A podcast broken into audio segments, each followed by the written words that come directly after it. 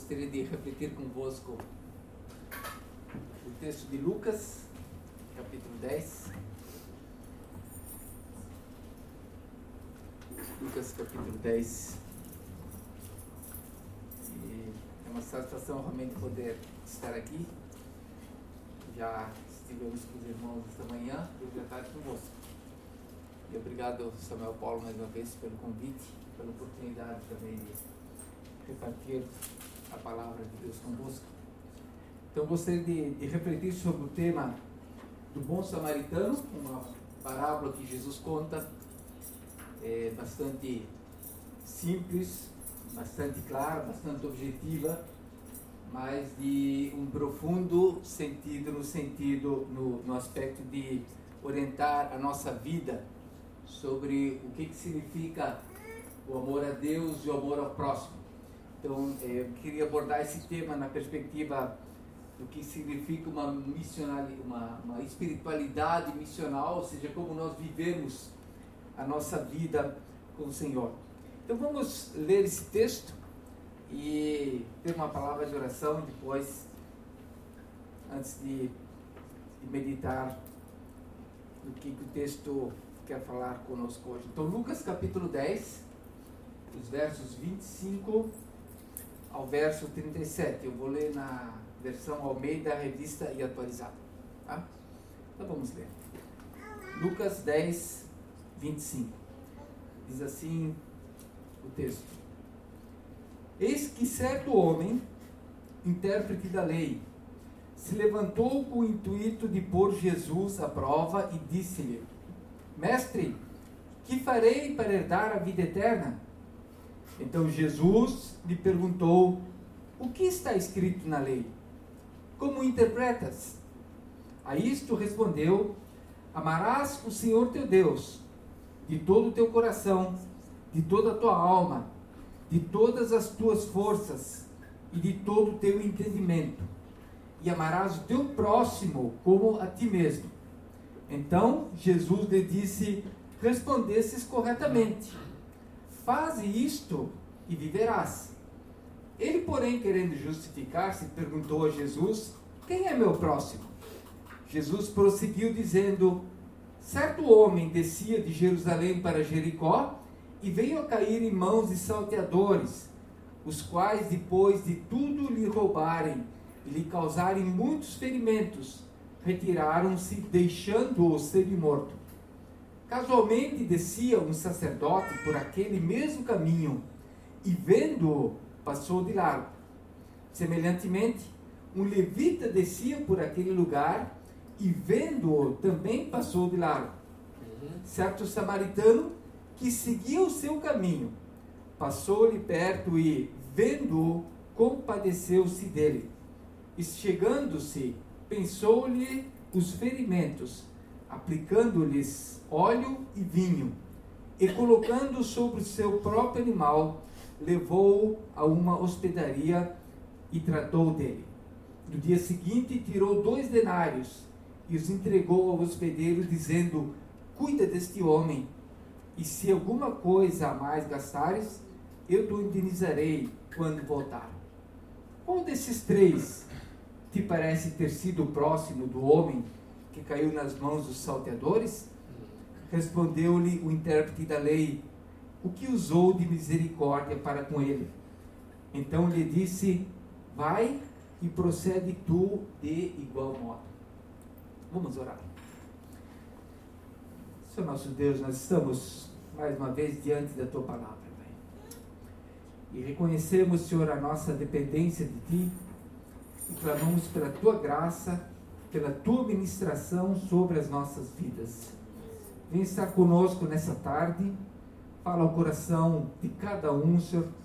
Ministra, Senhor, Amém. tua palavra, nos dá o discernimento da tua vontade, nos dá, Senhor, as impressões do teu Santo Espírito. Sim, nos dá um coração aberto para ouvir a tua voz, Senhor.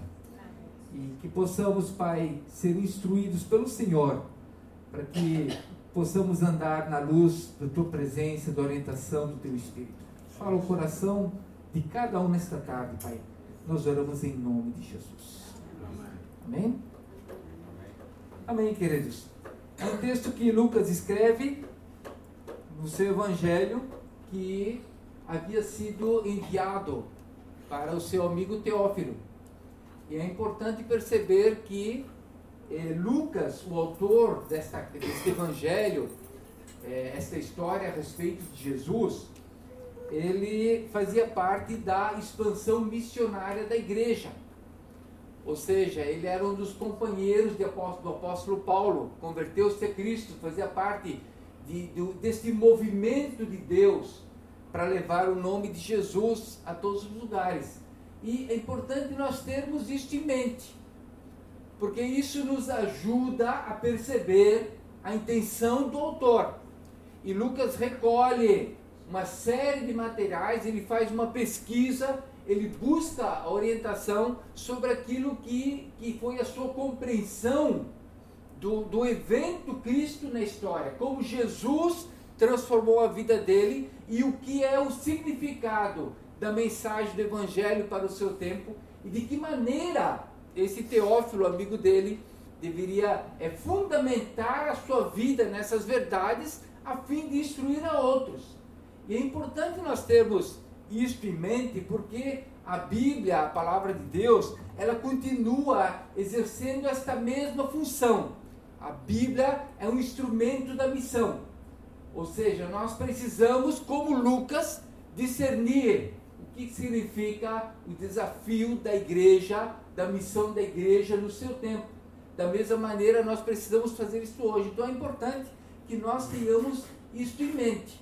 E evidentemente tudo o que Lucas aqui relata, conforme seu, a sua pesquisa, conforme as fontes que ele buscou, é, está sob a supervisão, sob a ação inspiradora do Espírito Santo. E se esse, se esse texto tem sido preservado é, para nós ainda hoje, é porque Deus continua a usar a palavra. Então é importante nós termos isto em mente. Ou seja, ler a Bíblia com o foco da missão porque afinal de contas nós fazemos parte da história da redenção, da criação que Deus está escrevendo, cujo ápice, cujo clímax é a pessoa e a obra de Cristo Jesus. E a grande questão na nossa vida é perguntar de que maneira nós participamos desta história. Porque Deus continua a usar vidas, pessoas, a sua igreja como principal instrumento da revelação do seu amor, do seu propósito redentor, do seu propósito é, é salvador é, para a vida das pessoas e para a própria sociedade. Então é importante é, nós termos esse aspecto em mente. Então vamos refletir nessa parábola alguns aspectos. Né?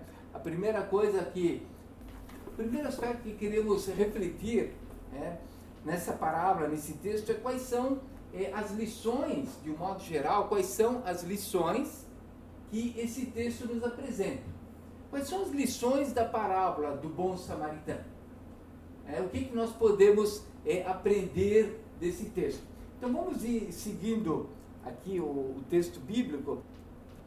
Então, olha lá no seu texto, o primeiro aspecto está lá no verso 25 que tem a ver com a pergunta do intérprete da lei: o que farei para herdar a vida eterna? Isso é uma pergunta relevante para nós hoje. O que nós temos que fazer para herdar a vida eterna? É importante perceber que neste contexto aqui existe uma dimensão de confronto. É, o intérprete da lei, uma autoridade teológica e religiosa daquele tempo, certo? Ele confronta Jesus com, com, com uma pergunta, querendo pôr Jesus à prova. Existe uma situação de confronto aqui. Este intérprete na lei, o, o termo mônicos quer dizer um advogado, alguém que defende uma causa. E a pergunta que ele faz para Jesus é: o que devo fazer para herdar a vida eterna? Isso é uma pergunta relevante para nós hoje, ainda que nós não estamos confrontando Jesus, mas nós temos a nossa sociedade, as pessoas que nos cercam, e em qualquer cultura desse mundo, tem sempre este questionamento. Afinal de contas, o que temos que fazer para agradar a Deus. Qual o sentido da nossa existência aqui? É, muitas vezes entendemos a vida eterna como a dimensão da nossa existência após este mundo, não é isso? Qual é a nossa compreensão da vida eterna? Certo? De que maneira nós entendemos isso? Nós crentes pensamos nesse assunto, geralmente entendemos a vida eterna como aquela situação da nossa existência quando morremos depois deste mundo. No entanto, não é assim que a Bíblia explica a vida eterna. Porque todo ser humano, ele tem uma existência eterna. A partir do momento que ele é concebido, que ele passa a existir. Todo ser humano. E Deus tem uma preocupação com a vida de todos os seres humanos. A pergunta é: aonde este ser humano vai passar a sua eternidade quando ele deixa esse mundo? De que maneira ele passa a viver esta vida com Deus já neste mundo?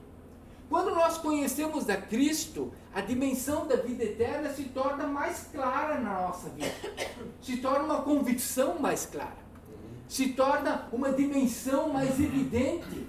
Nós nos tornamos mais ousados em Cristo, nós nos tornamos é, capazes de sofrer o martírio, mas não abandonamos a nossa fé. Assim, durante a história da fé cristã, muitas pessoas pagaram com a própria vida a sua convicção de que Jesus é o redentor do ser humano, de que Jesus é o caminho, a verdade e a vida. Ninguém vem ao Pai senão por, senão por Ele. Então, a nossa convicção de vida eterna, ela passa a ser mais evidente a partir do momento que nós conhecemos a Cristo. Por quê? Porque a Bíblia diz que nós estávamos mortos dos nossos delitos e pecados ou seja, separados de Deus. Quando conhecemos a Cristo, vida eterna tem uma outra dimensão para nós. Agora, quantas pessoas não têm essa convicção? E quantas pessoas se perguntam sobre isso? Então, essa pergunta é relevante para o nosso tempo. E a questão é saber, cada ser humano tem o direito de saber onde vai passar a eternidade. Isso é um assunto sério, Vamos viver uma eternidade ao lado de Deus, com Cristo, nesta criação renovada, ou vamos viver uma existência eterna banidos da presença de Deus? Isto é um assunto muito sério. É um assunto muito sério. E a Bíblia é muito clara sobre esse assunto. E parece que às vezes não gostamos de abordar aqui. Mas a pergunta do doutor da lei tem uma dimensão também do, do, da dimensão escatológica, ou seja, Jesus anunciava a vinda do reino de Deus. E o reino de Deus, nesse contexto, era, a, era a, a presença de Deus do mundo através do seu Messias, do seu Messias que iria trazer a renovação da nação de Israel, a libertação do jugo do inimigo e vida uma vida efetiva para aquele povo na adoração do Deus único e verdadeiro, ao ponto de todas as nações quererem ir para cultuar esse Deus de Israel. E é nesse contexto que vida, vida eterna, está nessa pergunta do doutor da lei. Certo? Então, a essa pergunta, Jesus responde com uma outra pergunta. No verso 26, ele pergunta: O que está escrito na lei? Como interpretas? Observe que Jesus aqui muda o foco da discussão teológica para a fundamentação da Escritura. Isso para nós é importante também porque qualquer questão na nossa vida, nós precisamos saber o que está escrito e como interpretamos. A Bíblia continua a ser a orientação para a nossa vida. A Bíblia continua a ser um instrumento de edificação da nossa vida. A Bíblia continua a ser a regra de fé e prática que orienta a nossa caminhada, a nossa espiritualidade. E o que está escrito e como interpretamos é um aspecto fundamental.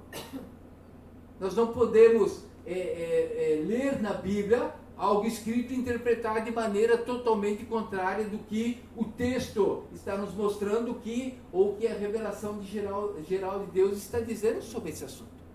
Então é fundamental que nós estejamos é, é, centralizando, fundamentando a nossa vida a partir da palavra de Deus.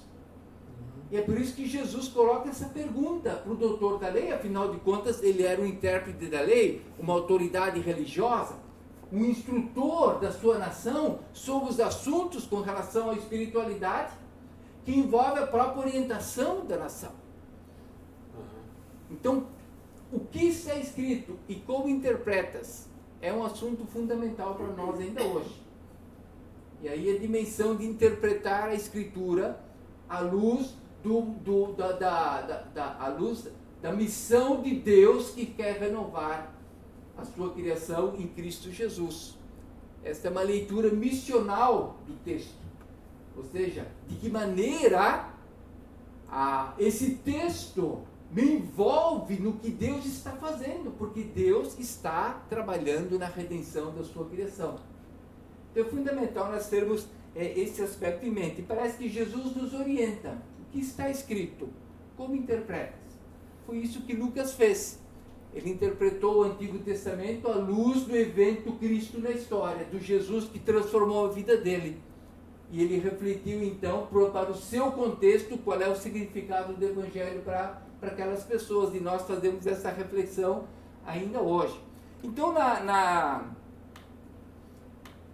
na resposta que o doutor da lei dá para Jesus, ele menciona dois textos do Antigo Testamento. Texto de Deuteronômio, capítulo 4, capítulo, capítulo 6, versos 4 a, a 6, que é o chamado Shema da Torá, que era uma lei fundamental para Israel, Ouve, ó Israel, o Senhor é Yahvé, é único Deus. Amarás, pois, o Senhor teu Deus de todo o teu coração, de toda a tua alma, de todo uh, o teu entendimento, de todas as tuas forças. E outro texto que, que, que ele menciona é o texto de, de Levítico, capítulo é, 19, 18, que diz: E amarás o teu próximo como a ti mesmo. E isto era uma lei fundamental para Israel, que orientava toda uma nação na sua espiritualidade e na vivência da fé. E tinha uma dimensão coletiva, uma dimensão social, uma dimensão política.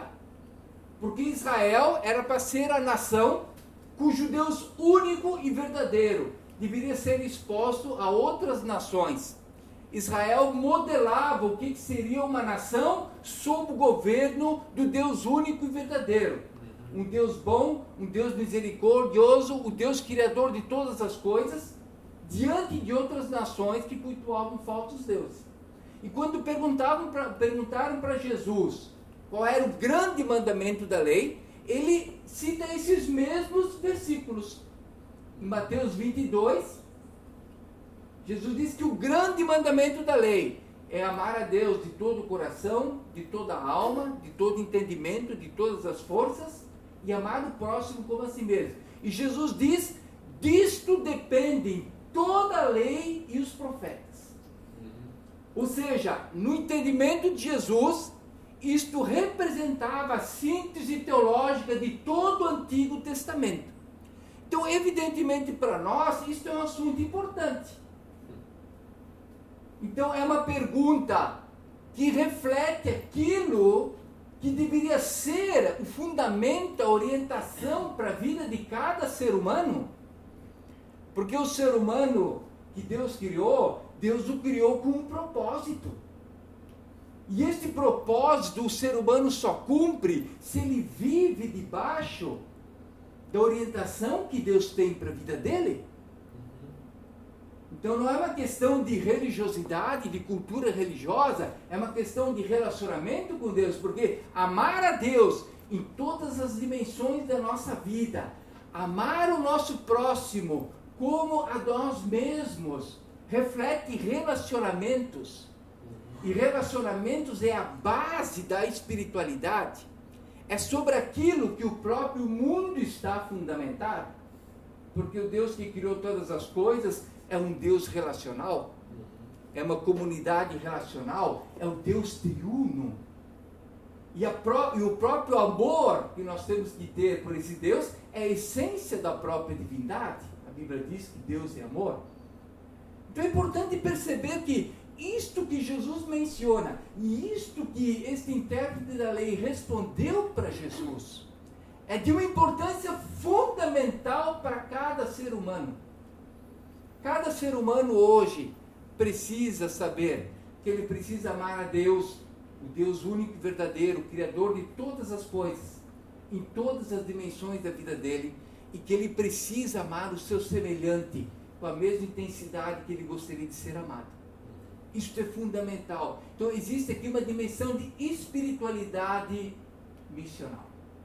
Existe aqui uma dimensão de orientação para a nossa vida. E a grande pergunta, então, que nós fazemos é o que significa amar a Deus de todo o coração? Como tu podes amar a Deus de todo o coração?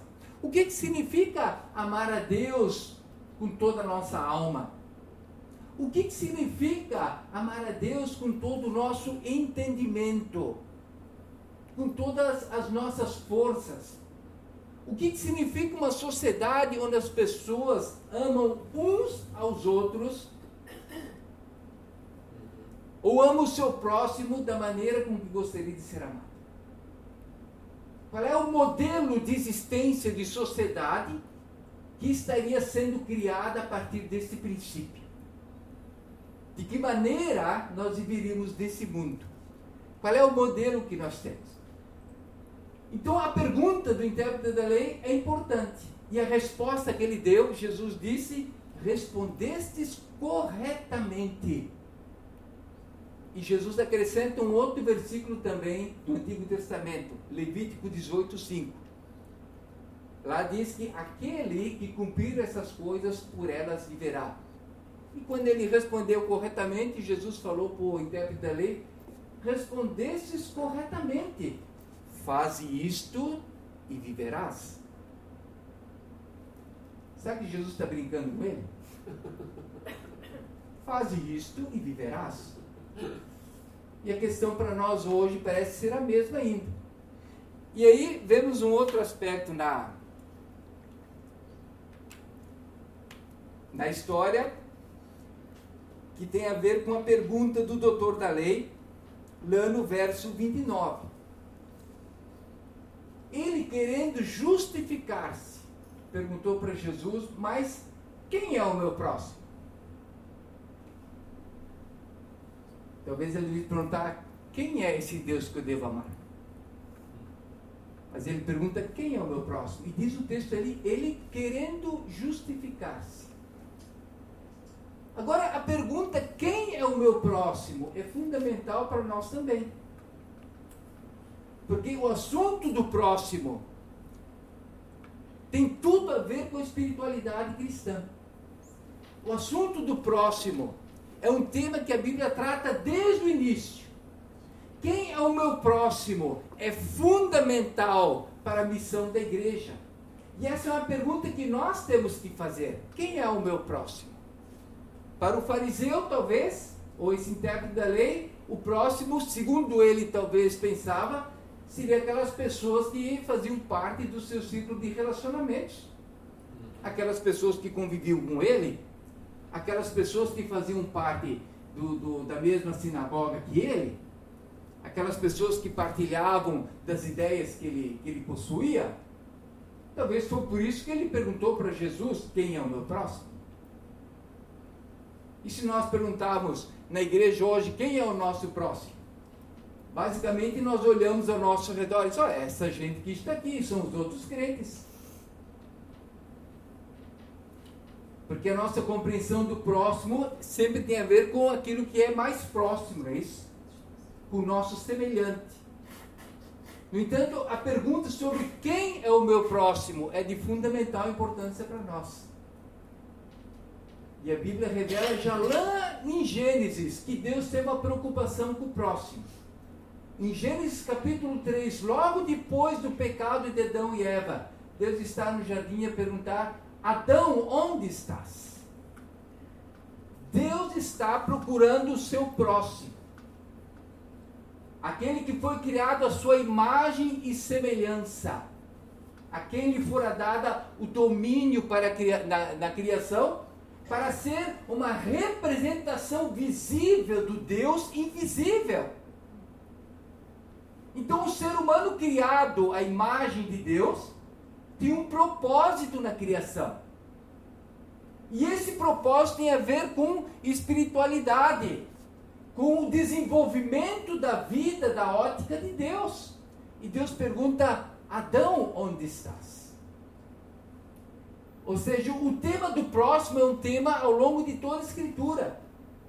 E nós vemos como esse tema vai se desenrolando ao longo da Bíblia. Logo, o, o, a, a, o próximo, mais próximo do ser humano, ou seja, a esposa que Deus criou para ele, começa a ver aqui uma dificuldade de relacionamento com o próximo.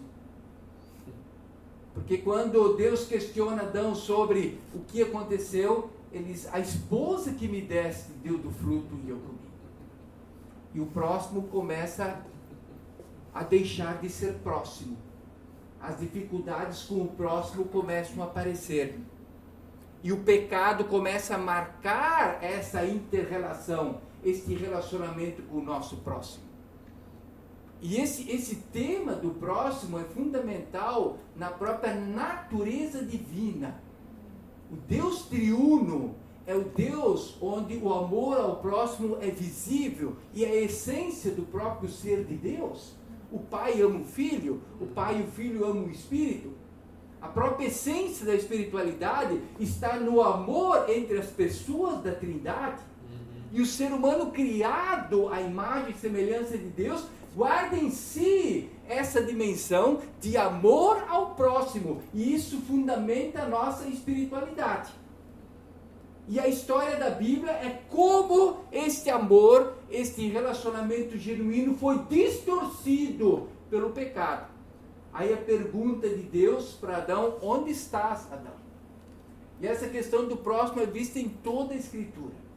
Logo no capítulo 4, o próximo do Caim, que era o Abel, deixou de ser próximo e passou a ser odiado.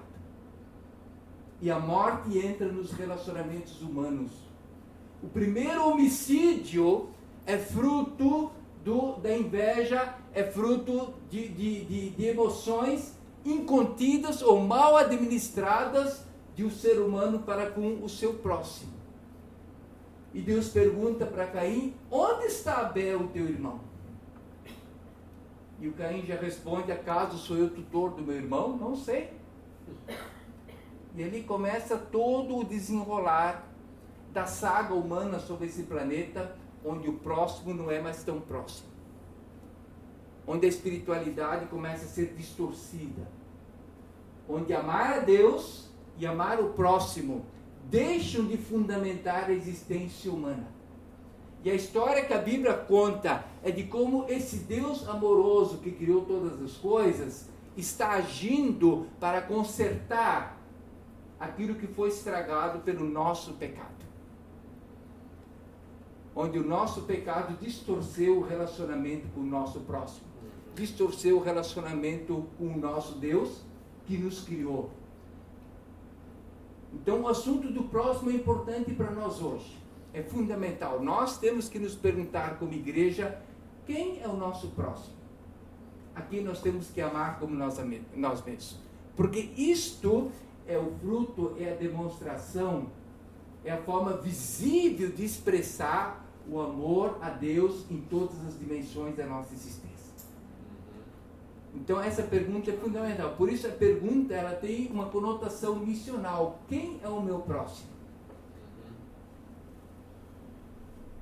E isto é o que Jesus começa a tratar com esse moço que queria justificar-se diante dele. Jesus conta-lhe uma história que ajuda ele a perceber, afinal de contas, o que, que significa amar a Deus em todas as dimensões da sua vida e amar o próximo como a si mesmo. Ajuda ele a ter essa percepção de quem é o nosso próximo. Então, no outro aspecto, nós vemos então que Jesus, para é, ensinar, para expressar, ele trabalha aqui uma história. Jesus faz, faz uso de uma teologia narrativa. Ou seja, ele conta uma história com elementos reais, visíveis, perceptíveis, onde as pessoas se enxergam dentro dessa história e absorvem princípios, valores, orientações para a sua vida. Não é assim? Então Jesus conta a história do bom samaritano, que é uma história que é contada dentro de determinado contexto. O, o, o adjetivo bom samaritano é até um pouco pejorativo, hoje não se usaria esse linguajar, não é isso? Dizer que esse sujeito é o bom samaritano é como querer dizer que todos os outros samaritanos são maus, só existe um bom, certo? Mas Jesus trabalha aqui esse contexto dentro do, do, do da, da realidade daquele intérprete da lei, onde o assunto do próximo samaritano tinha algo a ver com a espiritualidade dessa gente. Então, o bom samaritano, Jesus usa a figura do samaritano como um contraste, né? como uma forma de, de, de dar ênfase a determinado conceito sobre o que é o próximo, sobre o que é amar a Deus. Certo? E nós sabemos que os samaritanos não eram bem vistos pelos judeus. Os judeus odiavam os samaritanos. Os samaritanos eram considerados um povo de segunda categoria. Eram desprezados, eram os cães. E Jesus, Jesus também da figura deste indivíduo para mostrar alguns valores, alguns princípios. É como se, no nosso contexto, eu já mencionei hoje de manhã, no nosso contexto, é, se o doutor da lei fosse um, um torcedor do Sporting, Jesus contasse a parábola do bom benfiquista. Certo? Claro que Jesus não ia contar a parábola do bom benfiquista, porque bom benfiquista nem existe, né? Estou brincando. Mas é só para enfatizar o contexto. Aqui no norte de Portugal, qual seria o contraste que seria usado? É, é o que, que o nortista ia dizer? É o bom minhoto? Hã? Ou o bom benfiquista? Ou a parábola do bom alentejano? É. Mas no Brasil, se fosse em São Paulo, e o doutor da lei fosse um palmeirense, seria a parábola do bom corintiano. É, isso ia mostrar bem esse contraste. Uma vez eu falei sobre esse tema aqui, eu usei a, a, a expressão, a parábola do bom macumbeiro do Brasil. Certo? E usei aqui a figura do, do sacerdote e do levita como pastor e, e o dirigente de, do, de louvor da igreja, quer dizer, tem um contraste muito grande. Mas é isso que Jesus está ensinando aqui. Isto tem muito valor dentro da história. São elementos da história que ensinam princípios. E é importante nós termos isso aqui em mente. Então Jesus conta a história que descia uma pessoa de Jerusalém para Jericó, possivelmente é um judeu, porque não se, não se comenta outra nacionalidade, está dentro daquele contexto, e essa pessoa foi assaltada. E os, e os assaltantes o trataram muito mal, ao ponto de deixá-lo quase sem vida. E possivelmente a intenção dos assaltantes era que ele realmente viesse a óbito. Ou seja, isso aqui seria um latrocínio, certo? Roubo seguido de morte. Para que não houvesse denúncias sobre esse ato. Não é isso? No entanto, o sujeito não morreu. E passava por aquele caminho um sacerdote, uma pessoa que no contexto de Israel é uma figura importante, é uma pessoa separada por Deus para servir a Deus, para ministrar culto diante de Deus pelo povo. Passava por ali aquele sacerdote, passou de largo, viu o indivíduo, passou de largo. Passou ali então também, Jesus conta, um levita, que também era uma pessoa que estava ligada ao culto a Deus, à adoração ao Deus único e verdadeiro, e também passou de largo. Possivelmente essas duas pessoas já tinham lido o texto que o doutor da lei interpretou. Conheciam a Torá. Sabiam o que, que, é, o, o que, que era o, o, o aspecto mais importante do Antigo Testamento. A lei mais importante para Israel. E evidentemente o doutor da lei fazia parte desse contexto, ele era o teólogo, ele era o intérprete das escrituras. E esses dois não se importam. E passa por ali um samaritano, uma pessoa desprezível, que tem uma atitude de misericórdia, que trata, que cuida desse homem. Então essa é a história que Jesus conta.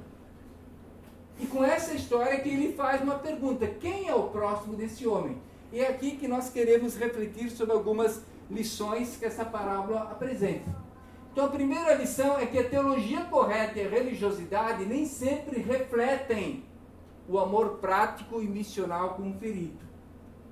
Quer dizer, nós podemos ter um conhecimento correto da Escritura, como crentes lemos a Bíblia, sabemos o que Deus pede de nós, sabemos o que Deus exige de nós, sabemos o, o quanto Jesus nos amou quando entregou-se por nós na cruz. Podemos ter teologia correta, podemos ter aparência de piedade, jeito de crente, linguajar de crente. Mas será que isso se reflete em amor prático para com o ferido? Isso é pergunta que temos que fazer, porque Jesus lança aqui para essas pessoas que aparentemente eram crentes na cultura religiosa judaica, que conheciam o Deus único e verdadeiro, lança um contraste. Eles passaram de lado.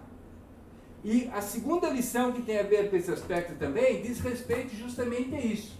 Nós podemos ver o ferido sem importarmos, ainda que nós confessemos o nosso amor a Deus e ao próximo. E é interessante que no texto o verbo ver é enfatizado. O sacerdote vendo passou de lado. O levita vendo passou de lado.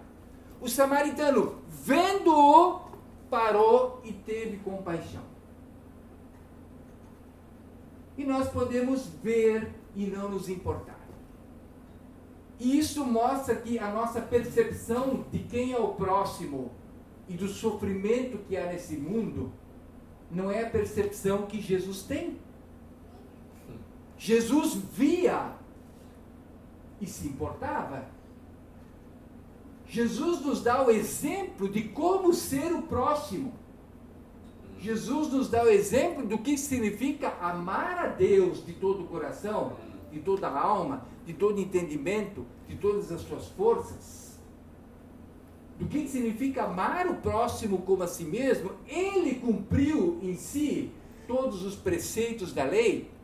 Ele foi este modelo de ser humano que Deus havia planeado para glorificar o seu nome através da sua criação? Então nós podemos ver e não nos importar. Hoje ninguém precisa fazer um esforço muito grande para ver o ferido. Hoje ninguém precisa fazer um esforço muito grande para ver a desgraça nesse mundo. Talvez situações extremas que nós vemos todo dia nas notícias e nós já achamos normal tantas pessoas morrem na Síria, tantas pessoas morrem na África, tantas pessoas morrem no Mediterrâneo, tantas pessoas estão a sofrer, tantas pessoas estão passando necessidades em tantos países. E nós achamos, é, este mundo é assim mesmo. E o que, que Deus pensa nisso? Mas talvez vamos trazer mais para próximo da nossa realidade. Porque a miséria, a dor, o sofrimento das pessoas se reflete em muitos aspectos. E Deus geralmente, Ele nos dá a oportunidade de ver o nosso próximo a sofrer. São as pessoas ao nosso redor, são as pessoas que não conhecem Jesus, são as famílias que vivem em dificuldades, são as pessoas que vivem com, com, com enfermidades, que precisam de uma palavra de consolo, são as pessoas que não têm esperança, são as pessoas que vivem confusa na nossa sociedade são os próximos que estão ao nosso redor. A pergunta é: de que maneira nós olhamos para eles? De que maneira reagimos ao sofrimento deles? Porque nós vivemos numa sociedade extremamente individualista e egocêntrica. Uma sociedade marcada pela, pela satisfação pessoal, pelo hedonismo e nesse tipo de sociedade, o próximo às vezes não é tão próximo assim, independente do grau de sofrimento dele. Porque o que molda a nossa vida, a nossa existência é o meu grau de satisfação, é o meu grau de realização, é a minha felicidade. Nós vivemos numa sociedade marcada pelo individualismo, não é isso? E uma sociedade marcada pelo individualismo, o próximo, ele é às vezes apenas um, um objeto. Ele assume uma dimensão secundária. E isso, meus irmãos, não tem nada a ver com a espiritualidade que Jesus nos ensinou. A vida de Jesus era a vida em direção ao próximo. Era a vida em direção ao semelhante. Era o importar-se com o excluído. Era importar-se com aqueles que na sociedade às vezes são as vítimas do sistema. Então o tema do próximo é fundamental e nós precisamos saber é, ver com os olhos de Jesus. O, o Jó, no período do seu sofrimento, ele não entendia o que ele estava passando. Ele era um homem temente a Deus. Ele queria fazer a vontade de Deus. Deus mesmo, Deus mesmo falou dele, homem íntegro, reto, temente a Deus e que se desvia do mal. No entanto, Jó estava sofrendo e ele não entendia por quê. E no momento ele pergunta para Deus: Acaso tens tu olhos de carne para que vejas? O sofrimento que ele passava. De que maneira Deus respondeu essa pergunta do Jó? Aquele que estava na cruz tinha olhos que viam. Ele dizia: Pai, perdoa-os, eles não sabem o que fazem. Ele dizia: Filho, eis aí a tua mãe. Ele tinha olhos que viam. Ele tinha olhos que dava vista aos cegos.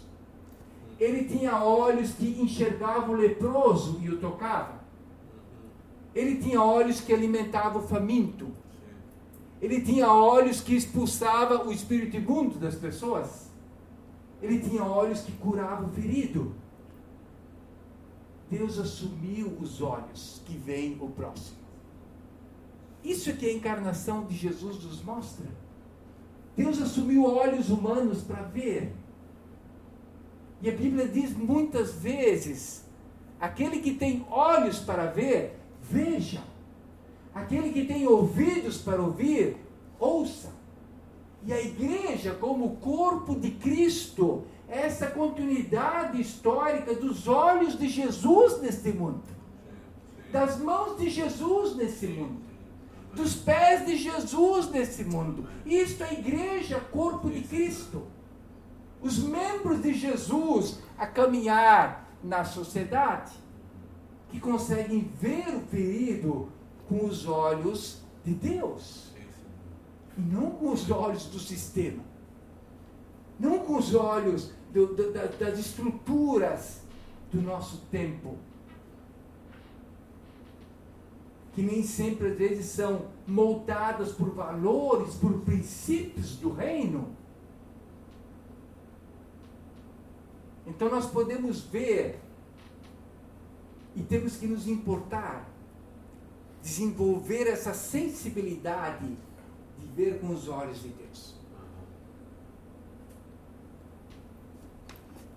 Outro, a outra lição que o texto mostra é que o nosso próximo pode ser alguém fora do nosso círculo de relacionamentos. Aqui Jesus estabelece esse contraste, porque o próximo do homem que caiu em desgraça nas mãos dos salteadores era alguém de fora da comunidade de Israel. Era um excluído. Era alguém que não fazia parte do círculo mais íntimo de, de relacionamentos do, do, do sacerdote, do levita, do intérprete da lei. Por isso, nós, como crentes, e a própria igreja, na sua essência, que é marcada por essa, por essa unidade dentro da diversidade, por esse senso de acolhimento, por essa ideia da reconciliação, onde o diferente também é aceito, onde o desprezado é bem-vindo, onde o espírito de inclusão está sempre presente, porque Deus ama todos os seres humanos e a cruz de Cristo ela eliminou essas diferenças que tão facilmente nos separam. O apóstolo Paulo diz que na cruz ele aboliu toda a divisão que existia e de ambos os povos fez um. Ou seja, uniu gentios e judeus dentro da mesma família, do mesmo corpo. E a igreja, até cada igreja local, sempre dá expressão a esse conceito. Então, o meu próximo pode ser alguém fora do nosso círculo de relacionamentos que nós queremos trazer para perto, porque Deus traz para perto. A ação de Deus em termos de redimir é reconciliar então nós precisamos estar atentos para isso. Olhar, discernir quem é o nosso próximo. Eu acho interessante que às vezes os crentes, determinados grupos, criam um senso de etnocentrismo tão grande que desfigura a própria essência do Evangelho. Ainda que nós precisamos ter a nossa cultura, o nosso lugar de conforto, o suprimento das nossas necessidades emocionais, essa dimensão que, de, de, desse senso de pertinência que, que alivia a dor da, da harmonia social, do desconforto social que às vezes é causado pela distância ou pela diferença racial, pela diferença cultural ou social, ainda que nós precisamos disso e a própria cultura é um elemento, um mecanismo de sobrevivência e que produz bem-estar, a Bíblia mostra, por outro lado, que nós precisamos estar abertos a escolher, a acolher o, o que está de fora. William, William Temple, ele dizia, ele era serviço de, canto, de cantuária, ele dizia que a Igreja de Cristo é a única instituição sobre a face da terra que existe para aqueles que estão fora dela. Isso quer dizer que esse conceito deveria moldar a nossa maneira de viver nossa espiritualidade. Deveria nos orientar nos nossos ministérios. Então é importante nós percebermos esse aspecto.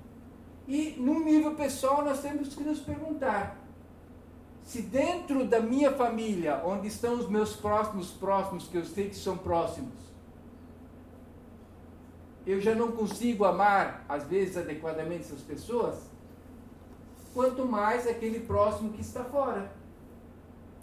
Mas quando eu vivo essa dimensão de que o meu próximo pode ser o de fora, eu vivo exatamente a espiritualidade que Jesus viveu.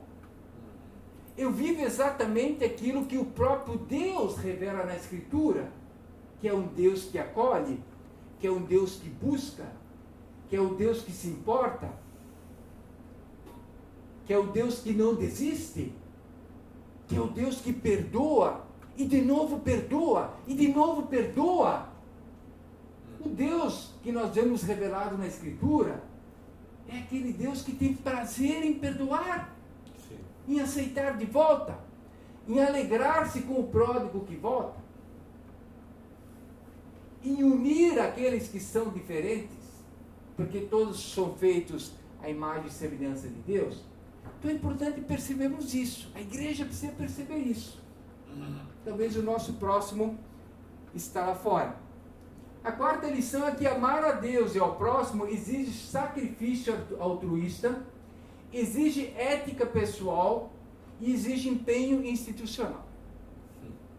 O nosso amigo samaritano, quando ele viu, ele moveu-se de compaixão.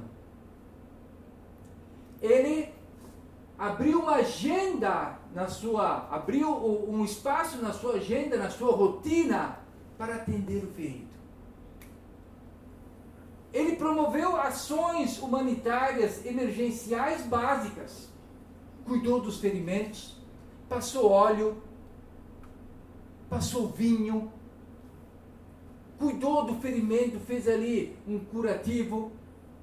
Depois ele providenciou uma logística para transportes emergenciais. Ele, ele, ele criou ali uma espécie de imen, o Instituto Nacional das Emergências Médicas, né, providenciando o, o, a mula dele, o, o animal de carga, como transporte do doente. E ele leva esse indivíduo para uma hospedaria, o hospital da época. E ali ele cuida do salário do enfermeiro, enquanto que o nosso governo não cuida. E ele garante para o enfermeiro, ó, pelo menos dois dias de salário, está aqui, ó, te garanto. Já antecipou. Cuida desse homem. E ele compromete a sua ética. Se alguma coisa mais gastares, eu tô indenizarei. Ele empenha a sua honra, a sua palavra. E ele era um samaritano. Ou seja, ele se mobiliza em termos é, institucionais.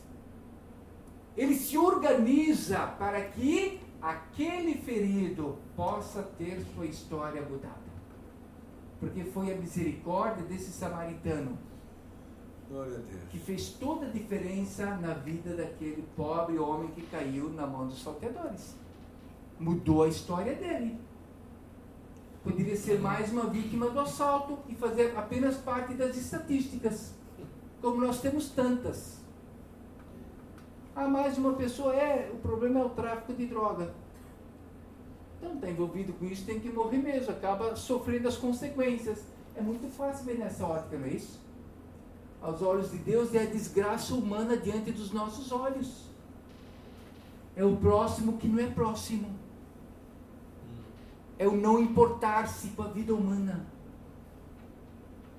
É o indefeso que sofre a agressão do mais forte.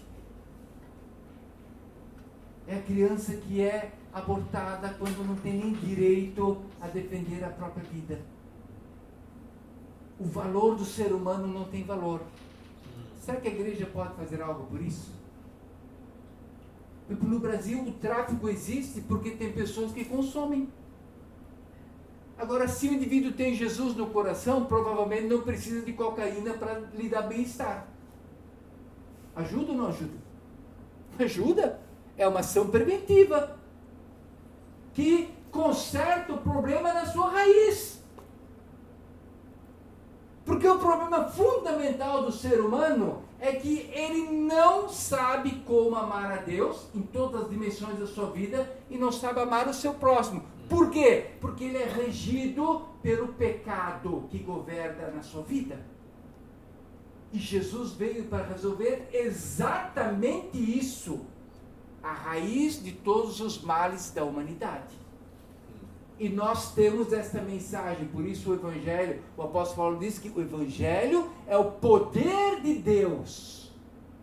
E é realmente poderoso. Porque quando Deus se revela ao coração das pessoas pela instrumentalidade de um crente consagrado, de um crente que ora, de um crente que busca, de um crente que tem olhos para ver quem é o seu próximo, aquela vida é transformada, a história daquela pessoa é mudada. Uma nova perspectiva de existência começa a orientar aquela vida. E aí, se o traficante tem droga para vender, o cara não é, não é drogado, vai usar aquilo para quê? Então vai evangelizar o traficante. Aí a minha preocupação é que eu, aonde tanta igreja, eu penso no contexto brasileiro, tanta igreja com esta mensagem e não percebe a necessidade de mudar a sociedade. Às vezes vive uma espiritualidade em si mesmada para dentro e não para fora. E também graças a Deus por tudo aquilo que é feito. E por tantas e tantas vidas que têm sido transformadas e tantas e tantas vidas que estão nas igrejas e que provavelmente não vão ser o tráfico da tentação de ser um viciado. Mas quantos outros problemas existem que nós precisamos tratar? Essas são as questões da espiritualidade.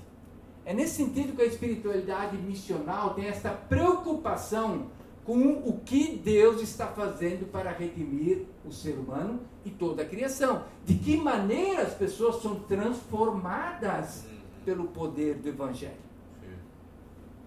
Isso é missionalidade, isso é pensar na perspectiva da nossa participação na Missio Dei.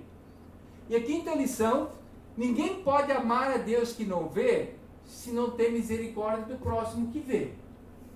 Isso Jesus, Jesus perguntou para o intérprete da lei. Jesus aqui, para ser eficiente no ensino, quando ele conta essa parábola, ele faz uma pergunta, uma pergunta avaliativa. E Jesus fez uma pergunta tão fácil que era impossível errar, né? Ele diz assim para o indivíduo: Quem te parece que foi o próximo daquele que caiu na mão dos salteadores? O que você acha? Será que ele tinha que consultar a Bíblia para, para responder? Essa pergunta era óbvia. E, e, o indivíduo ainda respondeu com preconceito, porque ele omitiu a nacionalidade do samaritano. Ele apenas disse assim: ó, aquele que usou de misericórdia. Mas respondeu corretamente, não é isso? Ou seja, eu não posso amar a Deus que eu não vejo, porque Jesus não está diante de nós, porque nele o Deus invisível tornou-se visível. Não é isso?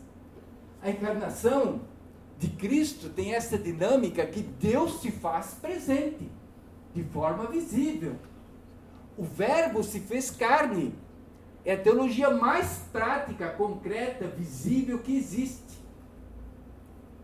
É a integração do discurso e da prática. Isso que é uma teologia boa.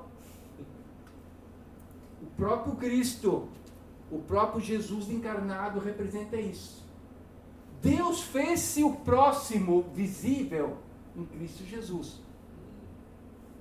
Mas hoje nós vivemos essa dimensão de que o Espírito Santo habita em nós como penhor da nossa herança, não é assim?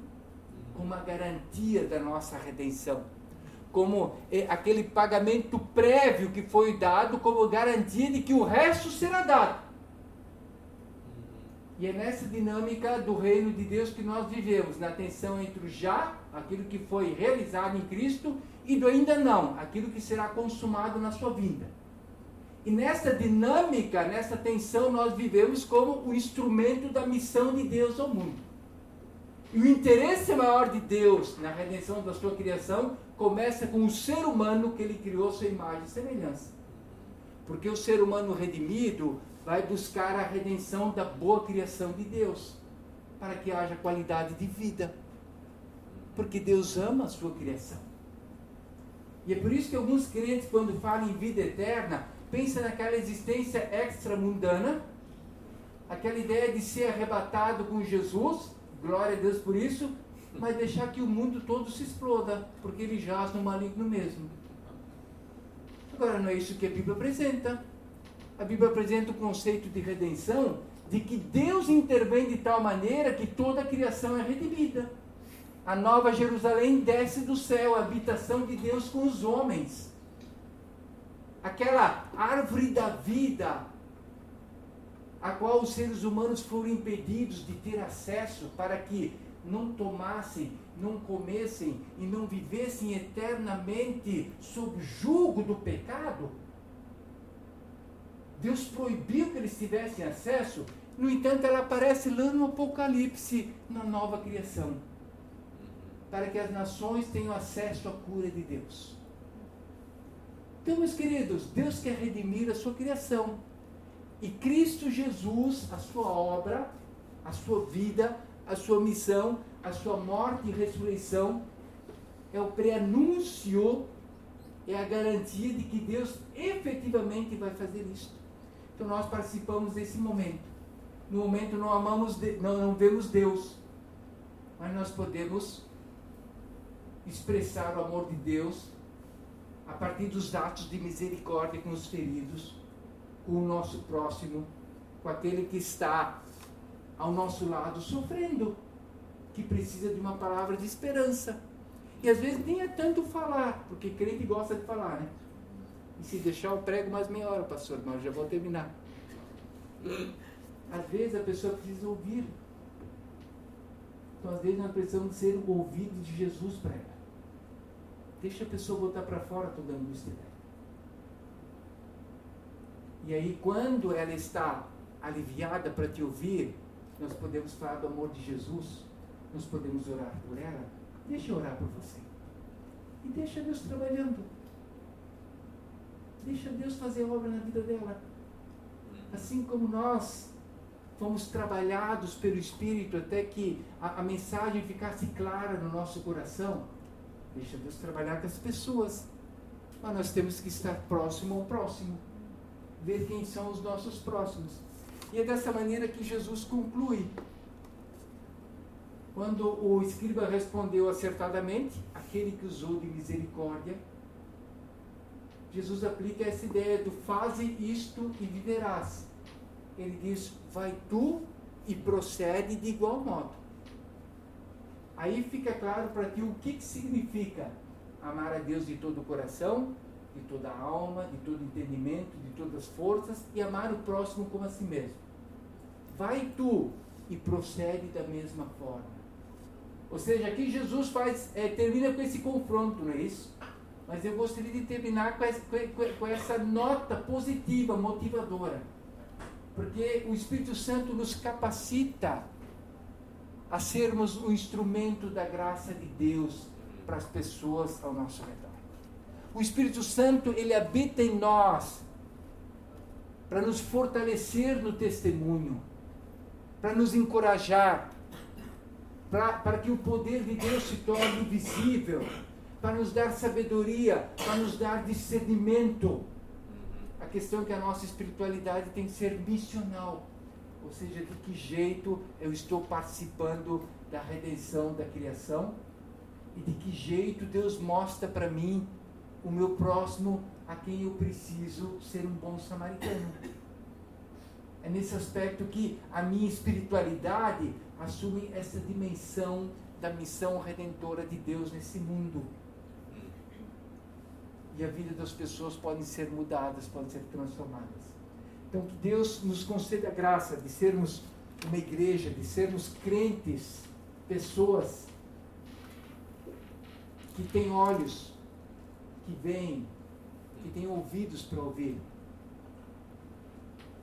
que buscam expressar o nosso amor a Deus também de maneira visível o nosso amor ao nosso semelhante.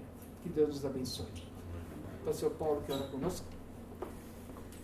Então, como de manhã eu quero te desafiar, se quiseres, teres uma oração ousada e dizes a Deus, Deus dá-me a oportunidade de encontrar meu próximo e de amá-lo. Mesmo que seja amanhã ou hoje ainda. Senhor, nesta tarde, eu te peço que me ajudes a ver o meu próximo e amá-lo e agir para com ele, como tu agirias, em teu nome orado.